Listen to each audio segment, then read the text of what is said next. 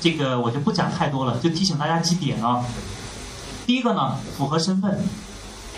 这个这点其实挺难的，有的时候我就买件衣服穿上以后呢，然后我们有同事看到我就讲的很委婉，呀，说李老师你这件衣服真不错，你要再年轻五岁穿就更合适了。我听这什么意思？年轻五岁穿更合适，意思是我现在穿有点老黄瓜刷绿漆装嫩呢，这个，是吧？这个就不符合我的年纪，对，就符合身份啊。这个其实女孩子这种课都不用听，因为她们天生都很擅长。那么男人有的时候稍微注意一点啊。第一个符合身份，第二个扬长避短，哎，这个我还了解一点。我这个人呢脖子有点粗，所以呢我从来都不带个像有的男同学带个护身符、带个十字架之类啊，我从来都不带。本来呢你不戴，别人还没发现你脖子粗，结果我非带个十字架，在走廊一走，就看到，哎，这不李老师吗？哟，李老师带十字架，哎，李老师脖子真粗呢。因为你带到哪儿，人家就看到哪儿；你不戴，人家还不会留意。你非带一个闪闪发光的十字架，让人看到你的粗脖子吧，那就糟糕了。所以这叫扬长避短。就像今天我长得有点胖，我穿个黑衣服，它可能多少显瘦一点，一个道理是吧？扬长避短。第三个呢，区分场合。我在那家台湾公司，后来参加完产品发布会，我们那个总裁也也不知道这个怎么想的，以后我们公司技术人员都穿正装上班，这是可可怕的一件事情。夏天的时候就是立领的短袖西西裤，在冷的时候呢，长袖衬衫打个领带穿西装。再冷像这种季节，可能再冷一点就披个羊绒大衣。那么在西装外面呢，就弄得跟上海滩许文强似的，就天天穿正装上班啊。但你知道，就算穿的像许文强一样，有的时候避免不了下班也去买个菜什么的，你知道吗？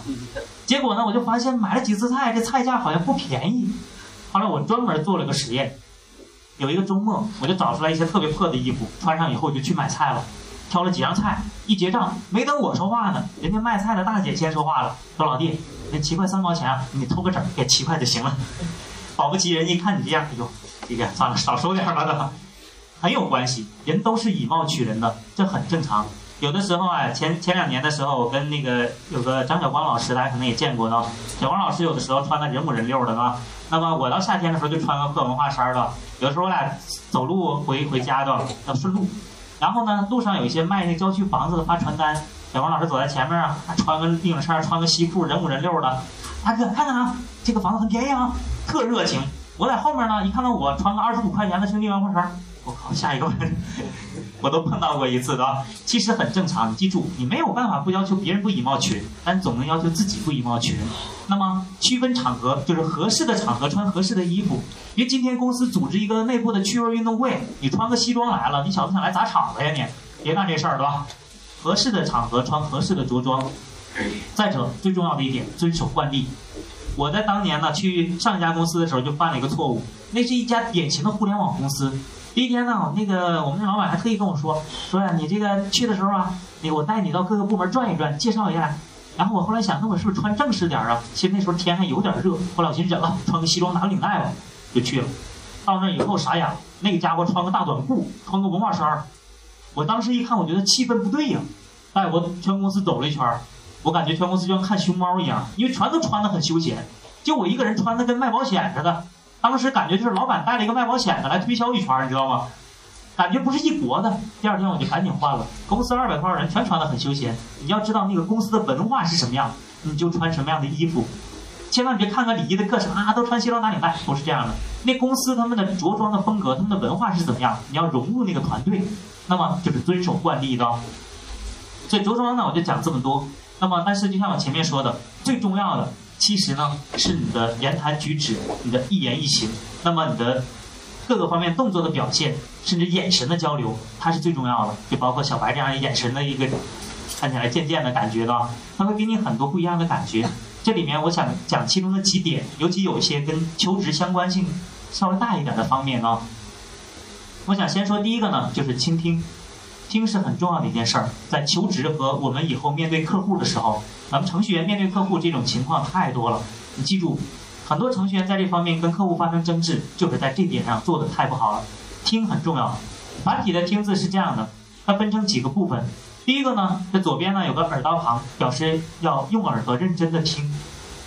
有的人讲话呀，其实你并没有认真的听。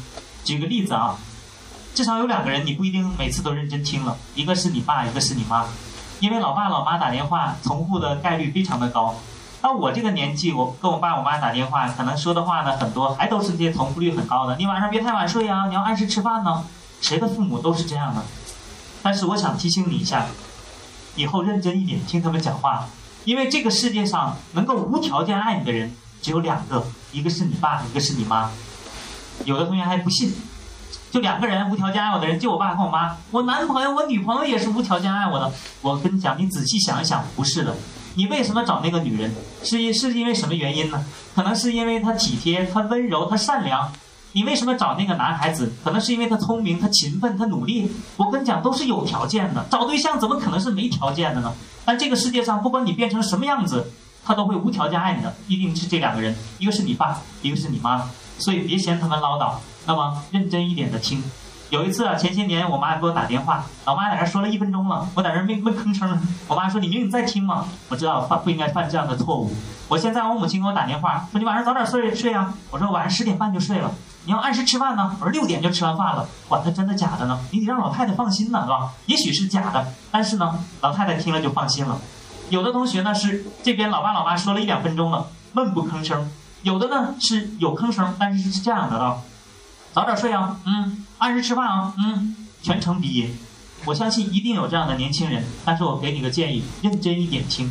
这个世界上真的能够不管你变成什么样都能无条件爱你的，我觉得就那两个人，所以认真点听啊。第二个，用眼睛看，眼睛是心灵的窗户，别动不动把窗户关上，这个给人感觉不好。那么后面我们专门说一下这事儿啊。还有一个呢，用心琢磨。不只见到一个同学面试回来跟我闲聊说：“李老师，哎呀，今天去面试的时候问我一个问题，我回来的公交车上想明白了，这问题当时回答的不好啊。这个事儿呢，当然对下一次面试有帮助，你可以下一次别犯同样的错误。但是你最好能够做到在面试的时候聚精会神的用心去琢磨对方说的话，别打断他的说话说话，别管他说话有多么不对或多么难听，等他讲完了，咱们再修理他。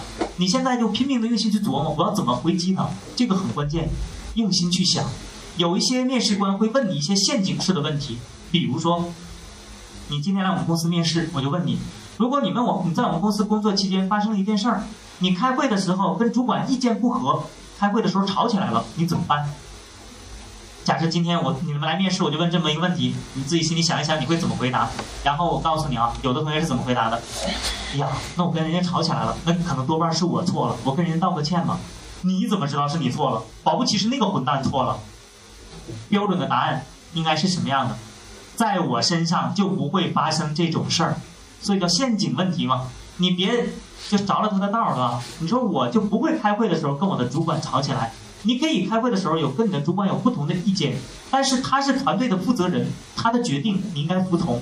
但是如果你还觉得你的意见很有道理，你可以开会以后去他的办公室。你说老爸，这事儿我还是有点不明白，但是我这个也是这个技术啊，也不是太太厉害的。那么我也没太想清楚，你看看，你再指点指点我，跟我说说这个方案为什么不行呢？就得了呗。你不想干了呀？你开会的时候跟人吵起来。所以呢，有很多做人力资源的人面试的时候特别喜欢问这种问题，一定要用心想一想再去回答他的说话，挺重要的呢。听是一个非常非常重要的事儿。我曾经在这上面也犯过一个错误。我上大学的时候，有一个同寝室的哥们儿跟我们班的一个女孩子谈恋爱。那年轻人吵谈恋爱吵个架呀什么很正常，那他俩总吵。有一次吵完了以后说分手了，结果这哥们儿回到宿舍倍郁倍儿郁闷呢，分手了这个。啊，我们其他几个经常跟他喝酒的，一看，哎呦，这哥们儿那么郁闷，怎么办呢？啊，大家请他喝个酒吧。结果临近月底啊，都手头不富裕，把所有男生宿宿舍都搜刮了一遍。然后一个大雪纷飞的冬天呢，在哈尔滨。请他去喝个酒，我们总共四个人，我们哥仨呢安慰他的方法非常简单粗暴，就是把那个女孩子说的一无是处，而有的没的缺点全都说了，意思是大街上随便拽一个女的都比他强，明天哥们再给你介绍一打，随便选，基本上就是这种安慰人的方法。当时年轻嘛，然后呢喝得醉醺醺的，冒着大雪回到宿舍，第二天早上一起来，我们哥仨傻眼了，他和他女朋友和好了，但我们昨天把坏话说尽了，问题是有的还是胡编乱造的，是吧？有的还是喝多了以后瞎白活的，瞎说的，是吧？哎，我们就特别忐忑。后来呢，大学毕业没几年，他俩结婚了。我们哥仨更郁闷了，会不会当年说的坏话他都跟他老婆讲了？现在看到他俩，我还觉得别扭呢，啊？因为当年把一些坏话都说了，其实很糟糕的。你记住，倾听很重要。有一天，你朋友跟你讲一件很郁闷的事儿，尤其感情方面的，其实他不需要一个判官，他需要一个倾听者，他只是需要倾诉，倾诉出来，话讲出来，他的郁闷就可以减半了。他不需要一个判官，你在这儿听的时候说你对他不对，这个很糟糕，你知道吗？他不需要听这个，他只需要把烦恼倾诉出来，他的情绪就得到宣泄了就可以了。朋友是什么？朋友是有烦恼的事儿讲给你听，烦恼可以减半；有喜悦的事儿讲给你听，你别面无表情。你说啊，知道了，这是不是哥们儿啊？应该是他有一个倍儿高兴的事儿讲给你听，你你拍手说太好了，我真为你高兴，真棒啊！喜悦可以加倍，这才是兄弟，对吧？才是朋友。你千万不是那种朋友说，哎，哥们儿，你最近有什么不开心的事儿啊？说出来我们开心开心呗。这他妈不是朋友的吧？所以呢，你记住，倾听非常非常的重要的啊。啊，这是我想讲的第一个事儿。那么第二个呢是眼神的交流，眼神的交流也很关键。我先给大家看一个大家经常见到的眼神啊。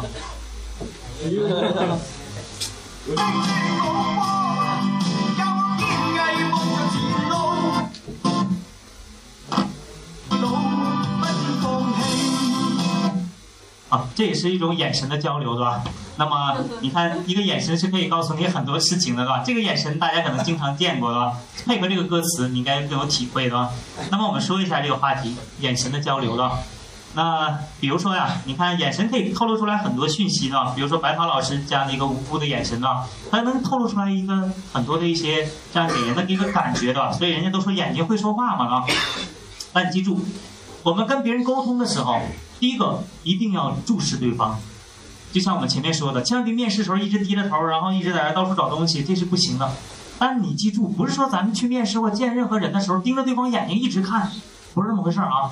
你记住，只有两种情况下才会盯着对方眼睛一直看，一种呢，可能你们在谈恋爱，或者呢，你们是好基友。两个人含情脉脉看着对方，这小伙嘣儿从兜里掏出一块肥皂，啪扔地下了。这时候可能会盯着对方眼睛一直看，含情脉脉的在看。还有一种情况呢，这哥俩互相盯着对方眼睛一直在看，一人掏出一把菜刀，咔咔拼个你死我活，怒目相视在看。就这两种时候，基本上，其他时候很少有盯着对方眼睛一直看的。这事儿很刺激的。有兴趣，你们一会儿咱们分享完了以后，你们做个实验，看一下旁边那哥们俩对着眼睛看，看不了多一会儿了，这很刺激这事儿。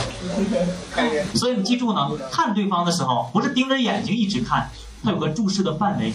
这个注视的范围，一种稍微陌生一点的关系，像咱们去面试啊、见个客户啊这种比较陌生的关系，是看一个大三角，从发际线到两个肩膀这个范围。你看这个范围任何一个地方。那么别人都会觉得你在看他，你看这儿我也会觉得你在看我，你看我这儿我也会觉得你在看我。发际线到两个肩膀这样的一个大三角，那么陌生一点的关系，比如说老师上课其实看的就是这个范围。老师上课只不过没人总结过这事儿。如果今天哪个老师在上台上上课，不小心跟下面一个同学的目光直接对视了，一定有一个人会先闪开。你想一想是不是这样？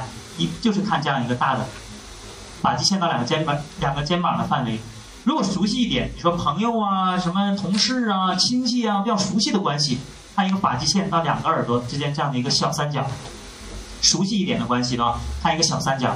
但如果你说更亲密的关系呢，像母子之间呢、情侣之间呢、好基友之间呢，这个时候呢，看两个眼睛到鼻子这样一个倒三角，非常亲密的关系，可以扔肥皂那种才可以看这儿，吧？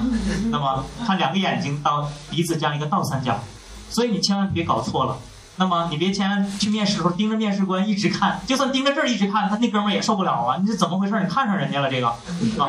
所以注视的范围，然后呢，记住注视时间，就像我说的，不能盯着这儿一直看。面试二十分钟看二十分钟，那坏了，给人看的心里发慌的哈。需要的时候看，什么叫需要的时候呢？以求职为例，什么时候需要？握手的时候总得看一下吧。坐落座以后给人递简历总得看一下吧，人家问你问题你回答总得看一下吧，你说话的时候想强调一下自己说的重点总得看一下吧，最后挥手道别总得看一下吧，就可以了。不是说你面试坐在对面就一直盯着人家看，不是这样的。那么需要的时候看就可以。所以呢，这是眼神的交流呢，我简单跟大家说一下，你要特别注意。很多没面试过的人，尤其在这儿做的特别的不好，你不敢看人家呢，人家觉得你紧张，甚至觉得你心虚，这很可怕，你知道吗？你要表现出来自信，就是敢跟对方有目光接触，这是表现自信的一种最简单的方式。再有呢，很简单的一个建议，微笑。中间那个是兄弟连的校长李超呢，之后呢他也会跟大家有机会做一个分享。那么这哥们儿以前上中学的时候是练三铁的，嗷嗷平标枪，啪扔个铁饼那种啊。身材也比较魁梧。如果你见过他的话，在走廊或者什么时候，当你有留意，如果这哥们儿你见到他的时候，他一般都会保持微笑。这货如果成天板着脸，你会觉得特别难接近。那以后你在走廊什么，你看到他留意一下，他总是保持着微笑。那么我想给大家的建议，第三个就是保持微笑，特别简单。在前年有一个网络流行词叫正能量，那是一本，其实是一本书的名字，一个老外的心理学家写的。我们正常都认为呢，情绪影响行为，就是我这儿觉得高兴了，情绪觉得高兴了，这儿就会笑啊，嘴就会笑了，就情绪影响行为。那哥们儿写那本书提出另外一个理论，挺有意思的，他说行为也会反作用于情绪。我这儿嘿嘿嘿嘿嘿嘿总傻笑，我这儿就觉得快乐了。我当时看这本书翻了十几页，我说这也太扯淡了这个。但是我越往后看越琢磨这事儿有一定道理。你看那些取得了一点成绩的人，他都有一个共同的特点。那更不要说那些什么，这个马云呐、李彦宏啊、什么周鸿祎他们出来，仔细留意一下，他们总是保持着微笑。因为当你总是保持微笑的时候，你心态多多少少都会偏积极。碰到一点困难，你倾向于努力的去解决，结果一努力解决了，增加一点自信，它变成一个良性循环。那么，但是如果你成天板着脸，跟苦瓜似的，一碰到事儿就说：“哎，我怎么这么倒霉？”你第一个想的是我怎么这么倒霉，而不是怎么解决。那么，它也会变成一种循环，很糟糕的。所以呢，我建议大家保持微笑，让自己心态积极一点啊。几个小的事情，简单说一下呢。我们如果今天去求职，可能最常见的一个礼仪就是握个手，是吧？但是这里面有个问题，握手的时候，第一个谁先伸手？你记住，在礼仪里面，在商务礼仪的课程里面，解决顺序的问题就四个字，叫尊者为先。谁是尊者？面试官是尊者，你的主管和老板是尊者，你的长辈是尊者。男女交往的时候，女孩子是尊者。所以去面试的时候，面试官不伸手，咱们就不要伸手了。如果跟女孩子异性在交往的时候，女孩子不伸手，咱就别伸手了。你先伸手干嘛？你想耍流氓啊你？这是不可以的。所以握手呢，第一个有个顺序，第二个呢有个力度的问题，了？那么这个呀，一般呢是这个写了两公斤左右力，但是如果你以后不想当外交官呢，这个只是个参考，买个两公斤握力器咔咔练，这没必要。只要握手别太轻，别太重就行了。太轻没诚意，太重呢，这个。捏的把人骨头差点恨不得捏碎了，那你肯定是碰到情敌了，是吧？我曾经有一次参加一个软件方面的一个会，当时呢有一个合作伙伴公司来了几个人，有两个人没见过，其中有一个女孩子，那握手的时候就这样伸着手跟我碰了一下，就拿开了。哎呦，这个我一下午都很难受，怎么人家把我当成像色狼一样吗？难道这个很糟糕的？女孩子握手要么不握，要握就握上，这个是一种诚意的表现。时间上也是一样，别太长，别太短。太短了，还是那句话，没诚意；太长呢，可能就握出别的味道来了，也不太好，对吧？再者呢，握手的时候有一些禁忌，别一只手插兜。那么我记得去年吧，当时比尔盖茨去韩国见韩国那个女总统，然后当时呢穿着西装打着领带，着装上毫无问题，就是跟着那女总统握手的时候，一只手插兜，这是很不礼貌的。那照片发在网上，饱受诟病，啊。包括呢，也不要戴个墨镜啊、帽子之类的。尤其是墨镜啊，很多年轻人很喜欢戴墨镜。但你记住，如果是在工作中交往的时候，比如跟客户谈个合作，这个时候啊，别戴墨镜啊。有一次我跟一个墨跟一个客户，他来找我谈一个合作，那哥们儿啊戴个大墨镜，就在这样的一个房间里吧，也没那么强烈的阳光啊，跟我聊了半个小时，听语气也很诚恳，但是他的大墨镜把所有的诚恳都挡在外面了，我就觉得特别别扭。那么记住，别犯这样的错误，对吧？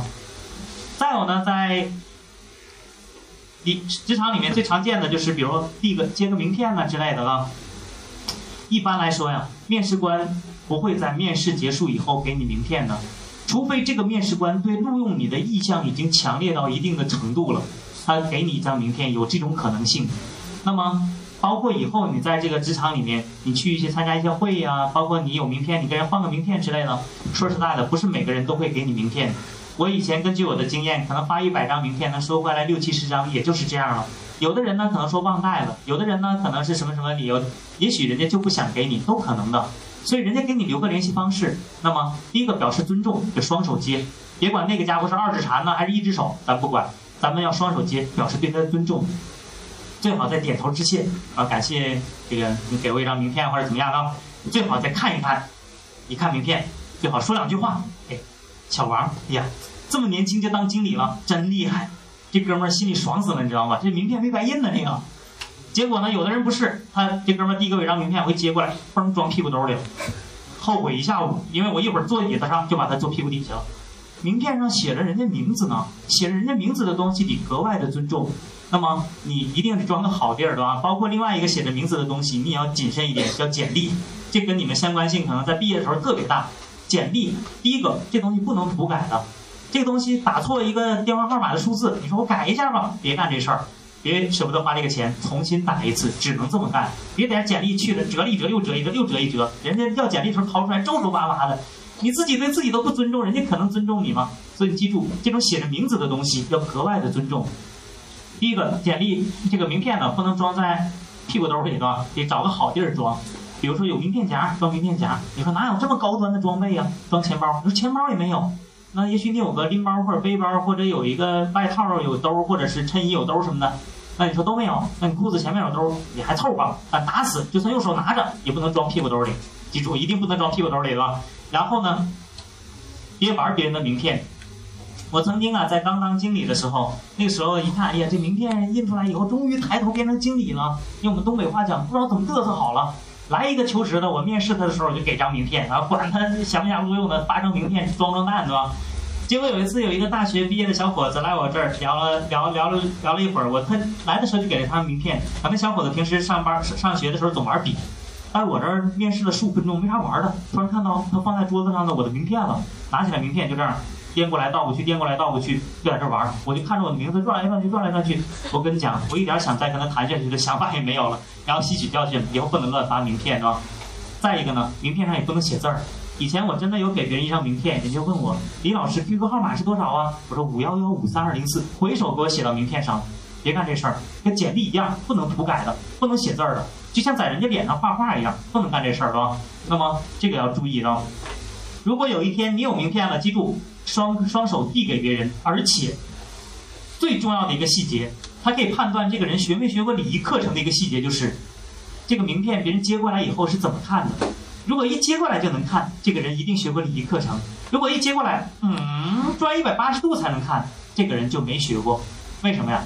礼仪里面的核心叫做让别人方便，而不是自己方便。所以自己的名片掏出来要递给别人，一看啊，这是我名片，因为字儿是朝向你的，所以呢，你自己转一百八十度，把字儿朝向对方递给他，他一接就能看了，这叫让别人方便。但是有的人呢，没学过礼仪课程，掏出来，哎，这是我名片，递给对方了，对方得嗯来转一百八十度才能看。所以以后你留意一下，在职场学没学过礼仪课程，这是一个标志，这是一个标志性的事件哦。我自从知道这个事儿以后呢，给我们老大递文档，我都是这样的，给我们老大递个项目项目计划书，我都先拿出来，嗯，转一下，再递给我们老大。你知道吗？要想让别人记住，有的时候有多简单。这动作我做的多了。后来我们老大有一天很庄重的跟我聊天，说李明，我发现你跟别人不一样，我以为他要讲什么呢？说你给我递的文档，我从来都不用啊转一百八十度，我就让他记住了。有的时候你让别人记住很简单，因为礼仪就是这样小的细节的。最后说一个事情，就是电话。第一个呢，我希望大家呀能够保持在兄弟连的一个好习惯，就是手机呢尽量呢都是调成震动的。我在兄弟连，我的手机从来都不会响，因为啊，如果是做咱们做开发的，有的时候一个办公室里面可能好多人，你想一会儿一首小苹果，一会儿一首凤凰传奇，这彩铃声噼里啪啦的响，很容易打断大家的思路，这不是一个好的一个职业的人职业人应该具有的事情。所以呢，最好保持震动，你回家该怎么想都无所谓了，职场不打扰别人。再一个呢，手机是个私人物品，我个人建议你晚上十点以后，早上八点之前，如果没有特别要紧急要解决的事儿，尽量别拨打别人的手机。那么，除非这事儿，哎呀，今天晚上必须解决，晚上十二点也得给他打电话，这这事儿得搞定，要不然明天客户发标这单子就飞了的。那这可以，但是呢，如果没有那么紧急的事儿，尽量别在太晚或太早打别人的手机啊。再一个呢，有一个小的细节，电话沟通以后啊，谁先挂断呢？打个电话谁先挂呢？那么很多人都想到就是对方先挂，如果对方也这样想呢，这坏了吧？你哥俩开始耗我，看谁手机先没电，谁先没话费了吧？其实呢，你记住，只要设计顺序的问题，在商务礼仪里面就有那四个字儿，叫尊者为先。换句话说呢，是长辈先挂，是你的主管或者老板先挂，是女孩子先挂。咱们在座男同学谈恋爱的时候，对女孩子细心一点的话，就是等那个女孩子挂了电话，我们再挂。我给家里面我姥姥打电话，我姥姥八十多岁了，不太可能再用手机。每次打电话挂的时候，我会特别注意这个事儿，因为老太太动作很慢的。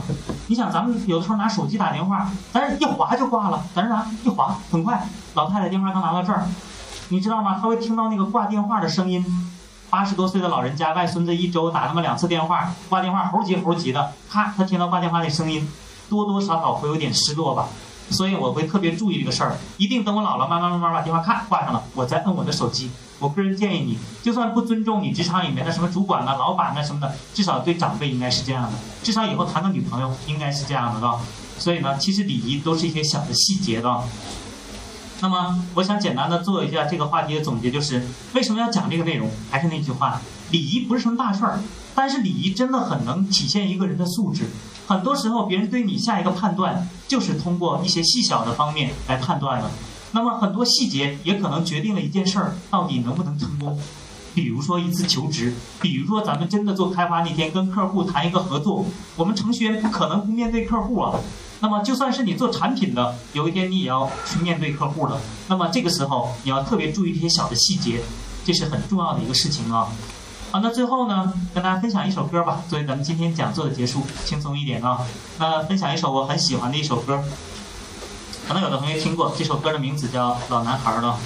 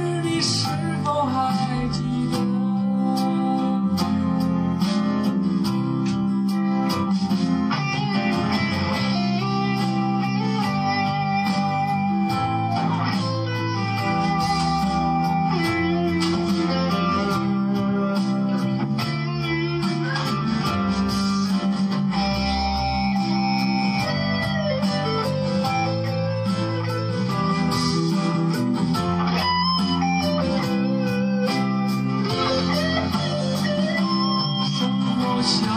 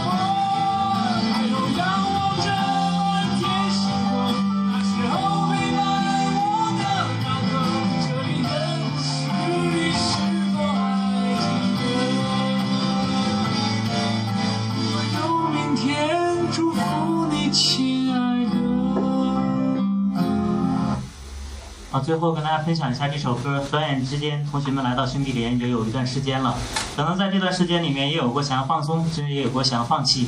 那么我特别喜欢这里面有句歌词叫“当初的愿望实现了吗？”每当这种时候，以后想一想自己来兄弟连是不是也有什么想要实现的愿望？既然还没有实现，我们再坚持努力的学习完这段剩下的时光。好，那今天的讲座就到这儿，感谢各位同学了。大家可以下课了，有需要这个幻灯片资料的呢，我不用急于给大家发一下的。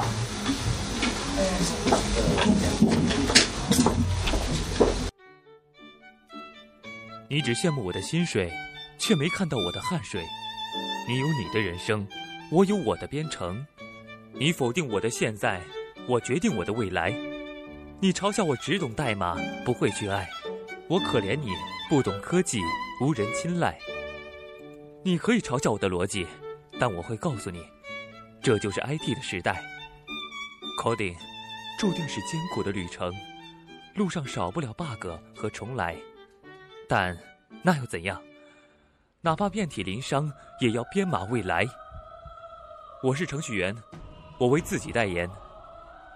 您现在收听到的是荔枝电台 FM 六七零七九五程序员之路播客，节目文字。预告、视频、学习交流建议，可以微信搜索 FM 六七零七九五，或者搜索“程序员之路”，添加我们的微信公众号。原路漫漫，你我同行，程序员之路，On the road。